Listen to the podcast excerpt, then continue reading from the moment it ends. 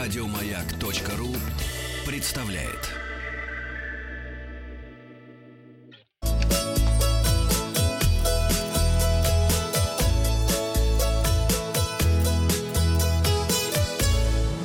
«Роза ветров». Доброе утро, с вами Павел Картаев, передача для любителей путешествовать. Подводим итоги опроса. Спросил вас в пятницу, боитесь ли вы летать? Очень, сказала 13% наших слушателей. Боюсь, но могу взять себя в руки 41%. И совсем нет 46%, чуть меньше половины. Роман Попов пишет, да не так, чтобы совсем боюсь, но в зоне турбулентности немного тревожно, отвлекает чтение или музыка.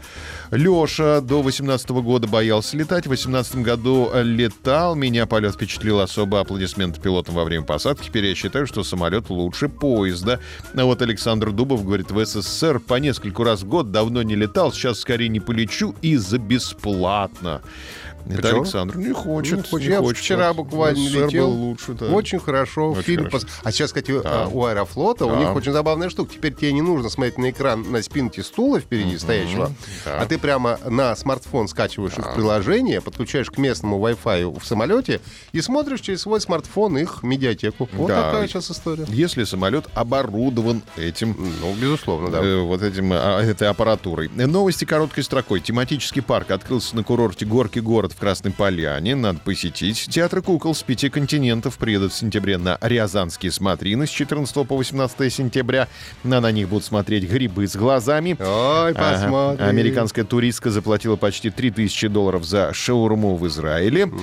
Часть рейсов Аэроэкспресса в Шереметьево 9, с 9 по 13 сентября, то есть с сегодняшнего дня, будут отменены. Их заменят автобусы. Будьте внимательны. Вот я сегодня тоже э, два Аэроэкспресса присмотрел. Остальные отменены.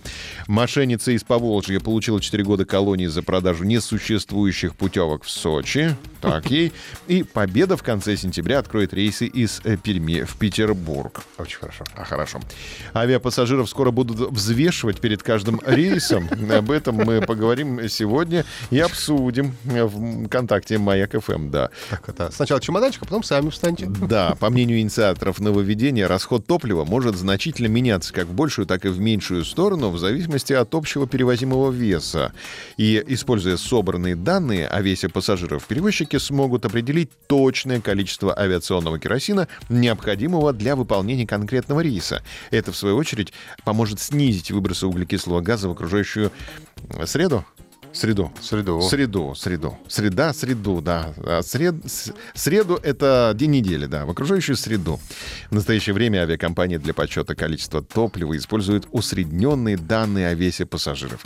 Так, средний вес мужчин определяется 88 килограммов, женщин 70 килограммов, тяжелая женщина. Тяжелая женщина. Детей 35 килограммов, тяжелый ребенок. Но, с, с другой стороны, если Да. они пытаются определять, женщины, они же могут скрывать свой вес, они будут занижать. занижать Не, а будут. Будут взвешивать. На безмене будут так за шкирку. Исходя из этих данных, перевозчики и проводят заправку своих самолетов. На большинстве рейсов излишек составляет более 1%, а количество выбросов возрастает при этом на 0,3-0,5%. Если же брать точные данные о весе пассажиров, общая экономия топлива в мире может составить до 835 миллионов евро в год. Э, Вот э, давайте э, проведем опрос относительно средних данных о весе пассажиров. Мужчина 88, женщина 70, э, ребенок 35. Вы переплачиваете, покупаете билет дешевле или оплачиваете точно свой вес. Я вот переплачиваю. Я вешу 85. Поэтому... Я где-то сейчас 87. да. Вот, вот 3 килограмма я переплачиваю, поэтому вот я выбираю вариант переплачиваю. А Результаты опроса посмотрят наши коллеги завтра. А Без меня подписывайтесь на подкаст «Роза ветров». А на сегодня у меня все. До свидания. Еще больше подкастов на радиомаяк.ру.